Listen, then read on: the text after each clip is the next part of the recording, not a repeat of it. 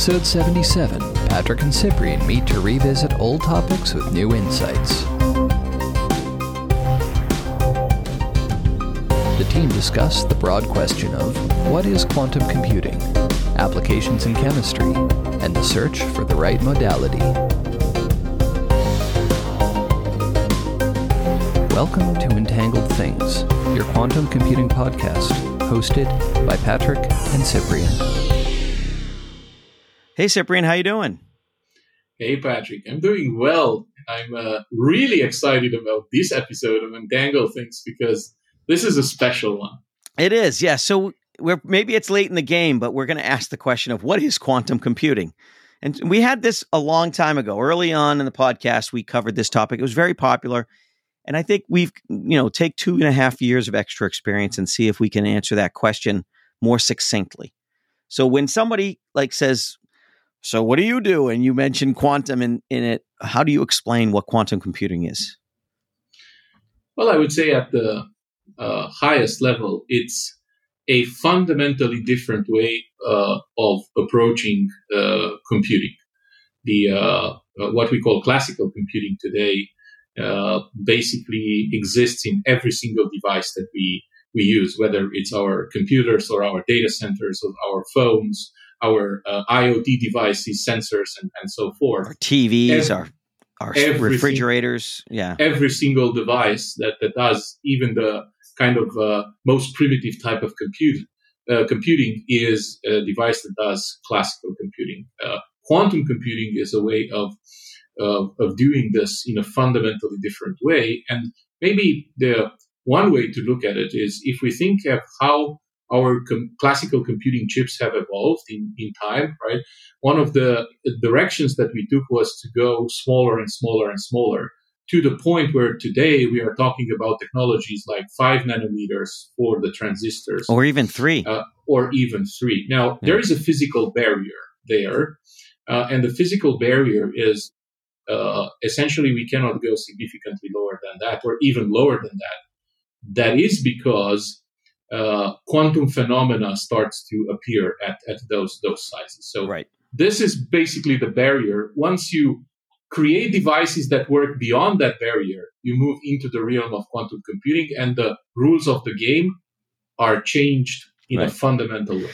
But that's not to say...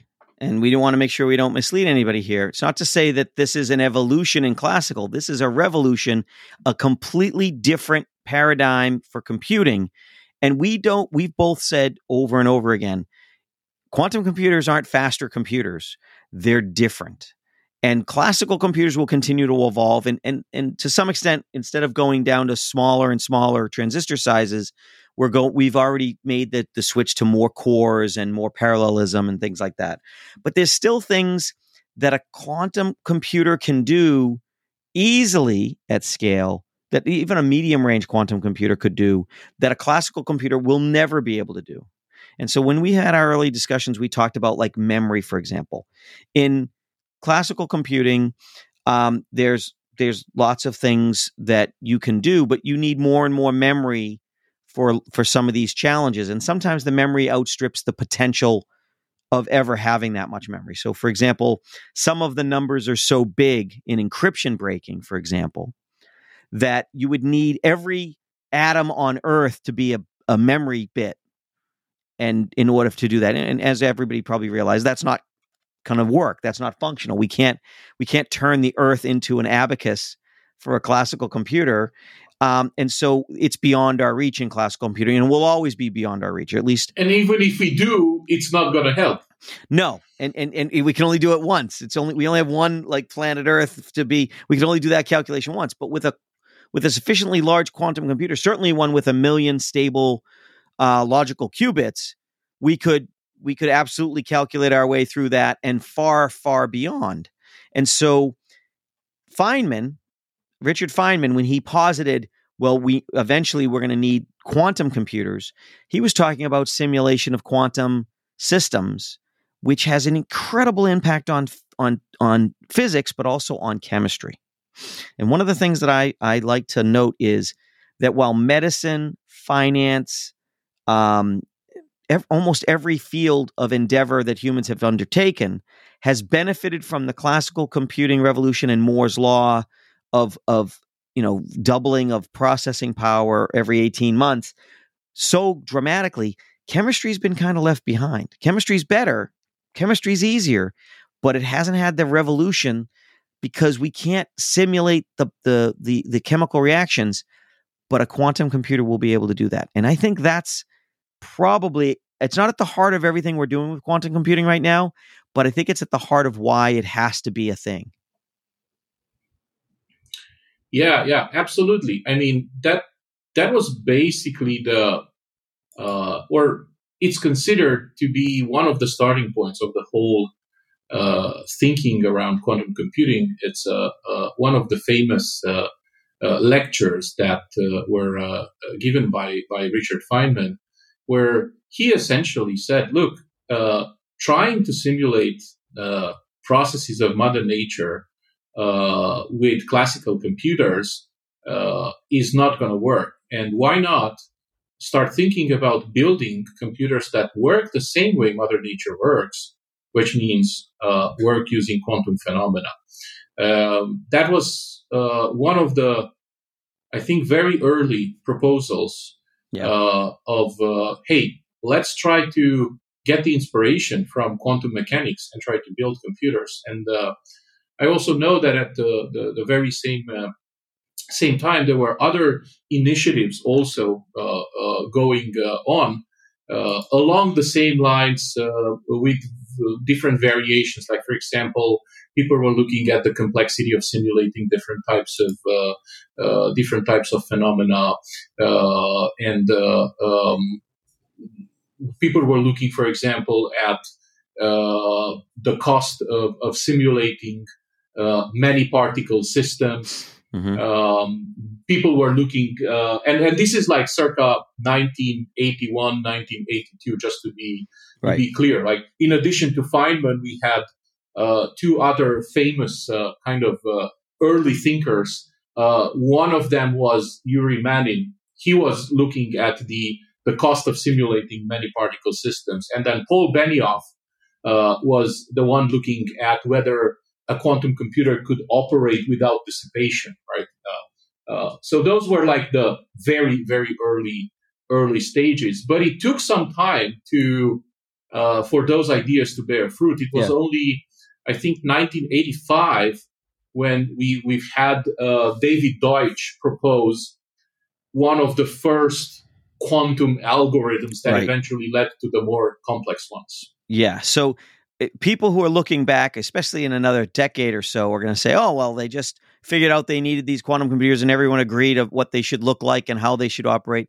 And that is the furthest thing from the truth. So we have a, wor- a, a bifurcation of this world, not only among modes, but among the type of quantum computing. So people will hear about adiabatic quantum computing and universal gate quantum computing. So adiabatic quantum computing is what D-Wave is doing, and they're by far the leader in that space. I can't even think of any other organizations that are following that path. And they very quickly developed a lot of qubits to do things that are, we'll call them specialized. They're kind of like um, optimization applications are very well applied there. But you can't break encryption with it. You can't run Um, some of the algorithms, like the one you just mentioned, and, and of course, Shor's algorithm and Grover's algorithm, those are some of the more famous cousins to jo- Yoza. Um, the, there, that's more the realm of universal quantum computing. So D-Wave got on the bandwagon really quick to build a you know fairly big quantum computer compared to all the others, but they accepted limitations. They and the limitations are. Adiabatic quantum computing is really good for optimization problems, which, quite frankly, there's a lot of people who will pay and who are paying to use those systems to solve them in finance, in manufacturing, probably even in autonomous vehicles and, and things of that nature. But when you hear about D-Wave, I always think adiabatic, and I know what problem set they're they're dealing with. Almost everyone else, I B M, Rigetti, Quant, uh, Quantinuum, um, I'm probably leaving out way too many, Google, Uh, almost the gov- the nation states, they're focusing on universal gate quantum computing because those are the th- systems that will be able to do anything in the quantum computing space. They'd be able to do simulations. They'll be able to do material science. They'll be able to do cracking of encryption. They'll be able to, that's probably where the A I um, integration is going to be. And you and I have talked about A I a few times. What's the state of the art right now with A I and quantum? Are they a thing? Do they go out together? Are they are they hoping to be together in the future? That's kind of where I think it is, but but you're in the pulse of both of those. Well, it's it's a very interesting uh, relationship between the two of them. Uh, one, and it happens like on, on two different fronts. That's that's what's amazing to me. One front is, can we do machine learning uh, and ultimately A I with quantum? Uh, can we use quantum algorithms and can we use quantum computers to improve some of the, uh, or to speed up some of the difficult solutions that we need to find with with machine learning? And uh, machine learning is full of, uh, say, optimization problems, right? Only think about like deep neural networks. Training a deep neural network essentially boils down to uh, solving over and over and over again optimization problems like the gradient descent, to give you an example. The big limitations there are related to uh, the, the high level of difficulty of uh, mapping problems from the classical computing world of machine learning, uh, especially the ones with large amounts of data, to the space of quantum computing, where currently we don't really have the concept of storing data into quantum computers. So that's one interesting direction.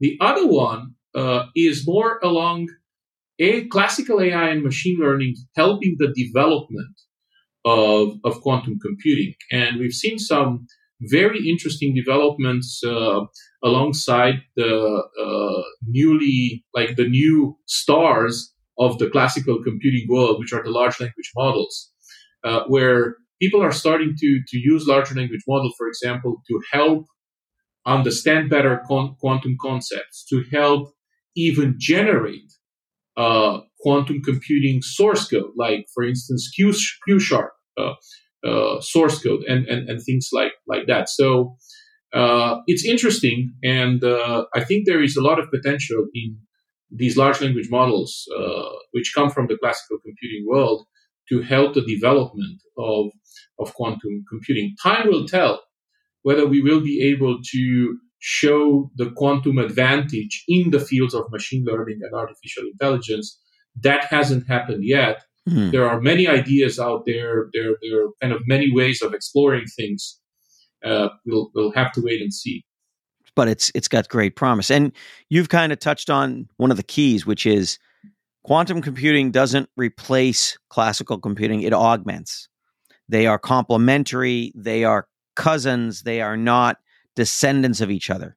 We, we've learned a lot of lessons that we've probably taken some shortcuts in our development with quantum. In fact, we we definitely have, because we have the example of how classical computers developed. But in the beginning of classical computing, there weren't transistors. It was vacuum tubes and other methodologies. Even Babbage's machine didn't even have any electronic parts. Um, and, and we're in that phase right now where we really don't know whether it's going to be trapped ions or superconducting uh, qubits or um, nitrogen vacancies in diamonds or Mariana fermions, as Microsoft's trying to do. And, and we don't know what the modology, maybe many of those will exist for decades, or maybe it will coalesce into one, and kids thirty, forty, fifty years from now won't know about the others because they'll be ancient history. We don't know. We're really in early days.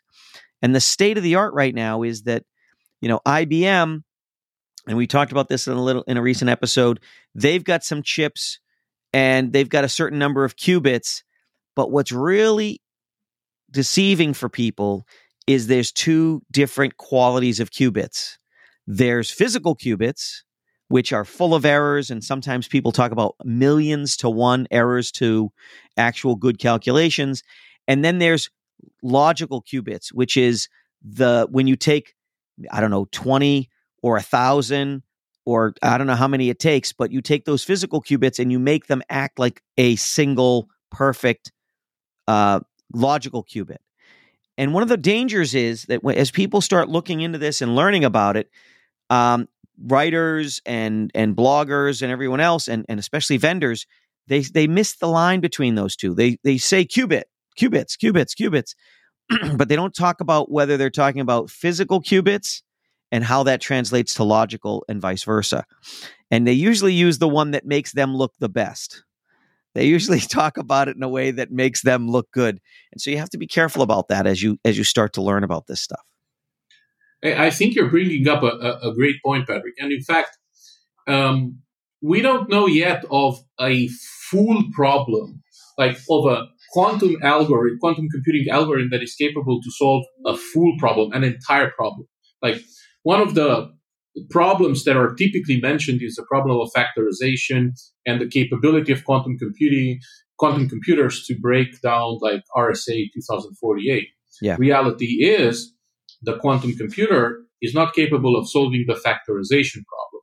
The quantum computer is, is capable of providing an exponential speed up of one of the sub-problems of factorization, which is the problem of order finding for a function, which kind of makes that thing very difficult for the classical computers. So to your point, um, the world that we are heading to is a world where quantum computing will augment those areas in which classical computing uh, is not capable of, of solving the problems. And one of the, the directions that we also see is something that is called hybrid computing, where you have lots of, of, of, of big vendors, especially the, the platform vendors, uh, who are attempting to uh, narrow the gap between the two environments, making sure that you the the switch between classical computing code and quantum computing code is as fast and as efficient as possible. And if uh, our audience is asking, like, yeah, but, but what's the big problem? Well, the big problem is that a classical computer runs at room temperature. Uh, most of today's quantum computers are running at something like thirty, forty millikelvin, which uh, by comparison is about one hundred times colder than the coldest places that we know uh, in, in the universe uh, today. So even sending signals like microwaves or light or whatever between the two systems produces a significant, uh, should I use a quote, a famous quote, disturbance in the force. Yeah. Uh, in in the world of quantum computers. So these initiatives of, of bridging the gap are very, very important because will allow us to kind of move in and out of classical and in and out of, of quantum with relative ease. And I think that will also open a whole new range of potential quantum computing algorithms and approaches uh, and provide potentially solutions to, to more problems. And when we talk algorithms, we're talking universal quantum computing, again, not D-Wave. D-Wave is specializing in an area, adiabatic quantum computing, that doesn't really use algorithms the way we're talking about them. But almost every vendor that you're going to look at is trying to solve this universal quantum computing problem. Um, you know, th- there's, it's such a big landscape to understand. Most of the people who try to understand this, and this is our What is Quantum, re, you know, Revisited episode. So if if you're if you're trying to figure out how to explain it to someone and you already know about quantum, or you're this is your first time listening and you just wanted the most modern version, you can. There's two routes. You can either pretend you're watching a Superman movie and just forget about the fact that you question whether a person can fly and accept it, suspend disbelief. Or you can go down the rabbit hole and try to figure out, you know, why you should accept that, in which case there's a lot of physics that's going to be somewhat mind-blowing. I like the physics. I, I get into that, and I, I think it's... But it it it can be a distraction. It can actually get in the way of you learning what's going on in this space and how things are working. Um, we've talked to a few people who are trying to get, like, high school kids in Brooklyn to learn about quantum computing and to understand the underlying physics and the modalities. But we're starting to get to a point now where you don't have to understand all the nitty-gritty details. It's kind of like you don't have to know how a fuel-injected car works to drive one. You have to know how a gas pedal works. You don't have to know how an electric car works, and it still has a gas pedal. Isn't that a little weird? Because of these abstraction levels, right? Or does it have an electricity, a juice pedal? Um, so if, if, if you have to decide where you want to jump in this time stream. And we're getting to the point where abstractions by companies like Microsoft in the development world means that there are programmers out there who can use quantum, and we're getting close. We're not there yet, I don't think. We're getting close to the point where they don't need to understand the nitty-gritty details of the physics.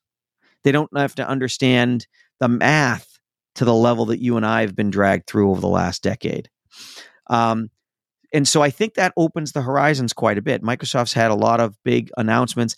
Now, there are other players in the language space. There's I B M with um, their, you know, Q A S M, Q A S M, basically quantum assembly language. Uh, Google has Cirq. And, and there's plenty of languages out there, but I do have to give it to Microsoft as they've made the developer ecosystem much easier than most with their C, with their Q-Sharp.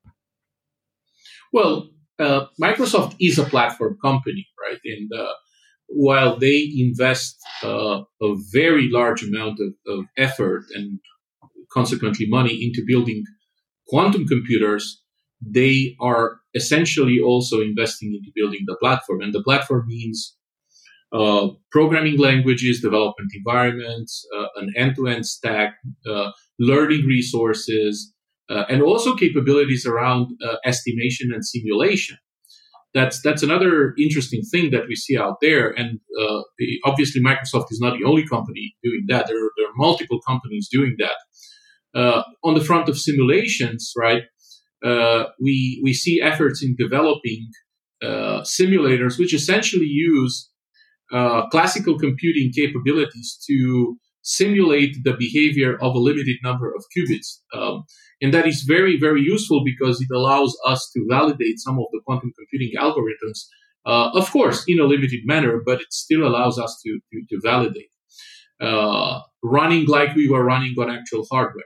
And then the other thing is the estimators, which is also important because as people are trying to develop new algorithms and are trying to imagine new approaches, estimators are great because they will tell you with a relative, uh, relatively good precision what is the number of logical qubits that you would need to implement a specific uh, uh, layout of gates, or in other words, a specific algorithm. So these estimators are very good because you might have like a brilliant idea of an algorithm, and when you run it through the estimator, you end up finding that, hey, your brilliant algorithm will require twenty million qubits that will probably not have it for a very, very long time. So you will need to kind of revisit your idea and revisit your your your approach. Mm. Uh, and these are things that that that we see we see out there. I call them programming quantum computers without quantum computers. And uh, while it might seem funny, it is extremely important because it allows for advances in multiple areas, while in parallel, uh, lots of uh, of the smartest people on this planet are racing towards building stable quantum computers. Yeah. And the two biggest enemies of most of the quantum computers we've looked into is time and heat. Two things that you can't avoid in this universe. Time marches on and heat is is everywhere. Um, you mentioned the millikelvin. So thirty millikelvin, it seems to be a sweet spot for a lot of different modalities. I know I B M operates around that temperature. I think um, Quantinuum, which used to be Honeywell, is in that, that range. And so they're less than one degree Kelvin. And a degree Kelvin is the same size as a degree Celsius. It just has a, a different zero point. Their zero is absolute zero, and Celsius's zero point is two hundred seventy-three degrees Kelvin. The, the, the, the vacuum of space is three Kelvin, three degrees above absolute zero. And so we're talking about I B M and these other companies have built systems that are zero point three Kelvin. It's colder than anything else in the world. So getting heat into there is a problem. And and it's a just heat tries to travel.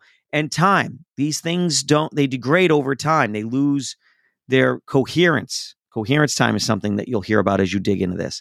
And so there's lots of things that are kind of fighting to destroy our ability to do this computing. So it's a race against time. It's a race against noise.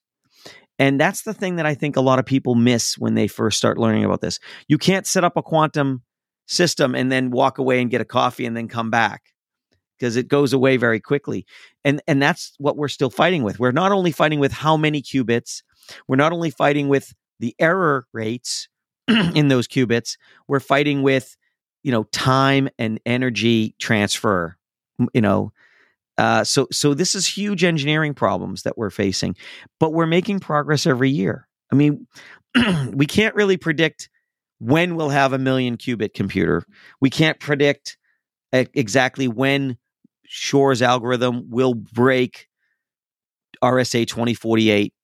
We've got some some predictions, but we don't really know because it, it's breakthroughs. So how do people keep informed? So let's say this is the first episode they listen to. I hope that's not true, but maybe it's the first of many. Um, and they they want to know more because we didn't fumble. We didn't tell, we didn't scare them away with math and physics. So this podcast is one of your sources of information. There's plenty of courseware. I took the M I T courses. Um, what else, what would you advise somebody to try to continue to learn more about this? Is it news articles? Is there a, a blog that you follow? What What are your sources of info? Well, besides the obvious choice, which is listening to Entangled Things, you've mentioned that already. Agreed. Agreed. um, I would also highly encourage folks to uh, take a look at the, the learning materials that the big platform players are developing. You've mentioned uh, yeah. the likes of Microsoft and I B M and Google. Uh, for example, Microsoft has some very uh, nice things which are called the Azure Quantum katas, right? For those who are familiar with, with martial arts, katas are repetitive exercises uh, that uh, will allow you to master the necessary skills uh, for martial arts, right? If you want to master the necessary skills for for programming quantum computers, like going through those exercises is extremely useful, but it's it's much more than that, right? Uh, all of them, Microsoft, uh, I B M, Google, and, and, and many of the other players, like have some amazing uh, materials being developed yeah. that explain some of the concepts and and uh, and so forth. And then you've got uh, also people like Bob uh, Bob Coecke from from Quantinuum, who has proposed a fundamentally different way of learning about, about quantum in general, right, through diagrams and pictures. So you can also take a look at, at those types of, of, of approaches. But you were mentioning Patrick Heath, right? And and it's it's fun. Uh, uh, like the, the, the fundamentals of physics tell tell us that, right? Heat is movement, and and movement is heat, and and, and that's why it is so difficult to to kind of confine those those particles that we use as as qubits. And then the other challenge, and I would like to Uh, uh, add something to what you said. Um, he, every time you start learning about quantum computing, you will uh, very quickly be introduced to the to the uh, uh, fundamental kind of piece of, of the puzzle, which is the qubit, who has like uh, an infinite number of potential states and so forth. The real power of quantum computing comes where uh, when you have multiple of these qubits. Uh, and when I say multiple qubits, I'm talking about hundreds, Uh, thousands, hundreds of thousands, and why not? Why not millions? Uh, and the the the immense challenge with with with building those qubits. Actually, there are two immense challenges. One is uh, keeping the coherence, as you mentioned, or in other words, uh, keeping those qubits stable at the same time for a long enough time so that computing can occur. So that's one one challenge. But the other challenge that is uh, usually you you learn about it later on in your journey in quantum computing is uh, pairing those qubits. Like you cannot build meaningful quantum computing algorithms unless you can implement what we call the two-qubit gates. Like, for example, the controlled NOT gate.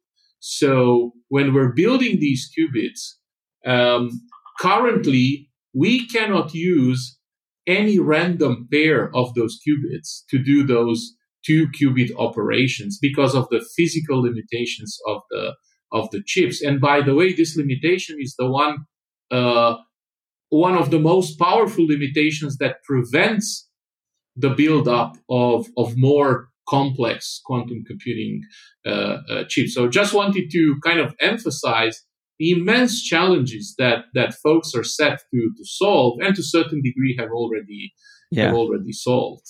Yeah, and, and in classical computing, we don't have that. You you can use any byte on your hard drive for the same file, and the next contiguous byte can be anywhere else on the hard drive. That's not the case with qubits. Qubits, like you said, have to be physically, they're physical, not logical. And that's yeah. that's where the rub comes yeah. in. And so the the techno, I mean, there's different places to go in this world that you can get into the physics and work for one of the hardware manufacturers or implement the uh, the, the research and the discovery of these things, or you can learn about how to um, do a cubo on on D-Wave's hardware and be an optimizer who works on problems with chemistry. We talked to um, a guest early on who talked about using cubos to uh, I think it was predict toxicity of a of an element of a of a chemical, and that's an optimization problem, I guess. And and there's also the financial, you know, things. Um, there's a lot of places to go here. Development is a logical place to go, and that's when the languages start to take their place. Um, I still think we're a little ways away from not from being in a position where you don't have to worry about the the, the physics. Understand the physics to make good use of it, but it's coming. Um, so unfortunately, there's physics and math in your future. I hopefully that's not a bad thing if you're really getting into this stuff. But if you want to just be informed, you want to just know what's coming. Um, if you watch the big players, watch the press releases by Quantinuum, by, by Microsoft, by I B M, Rigetti, a lot of the nation states. Uh, we were lucky to have uh, as guests the uh, the Finnish government when they announced their quantum computer uh, so much lo- so long ago. and and look for podcasts that you know talk about this stuff to stay in the loop, because it's moving fast in some ways and it's moving glacially slow in other ways. And so it's one of those things where there's a lot of act. It's like a duck. It's very calm on the top, but there's lots of activity underneath, with the feet moving, uh, and you won't, don't want to miss it. So um, I think, I hope this has been a good um, interview with a revisiting of what is quantum computing. Why do we care about it? Let's, let's finish with that, because we're, we're almost out of time. What does it give us that classical computing can't in, in, in real terms? The, what are some, what are some of the things you're looking forward to it delivering? I think, yeah, that's, you've kind of read my mind, Patrick, because I, I I wanted to, to talk a little bit about that, that the challenges are enormous.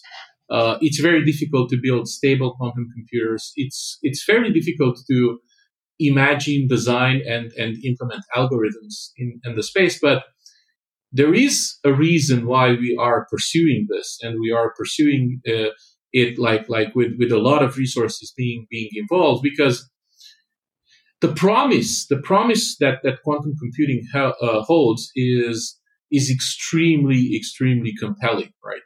Um, and without using big words, I I would say that the promise is of solving uh, some of our planet's biggest challenges in in, in areas like uh, agriculture, environment, health, energy, climate, material science, and and the, the list is is is quite long.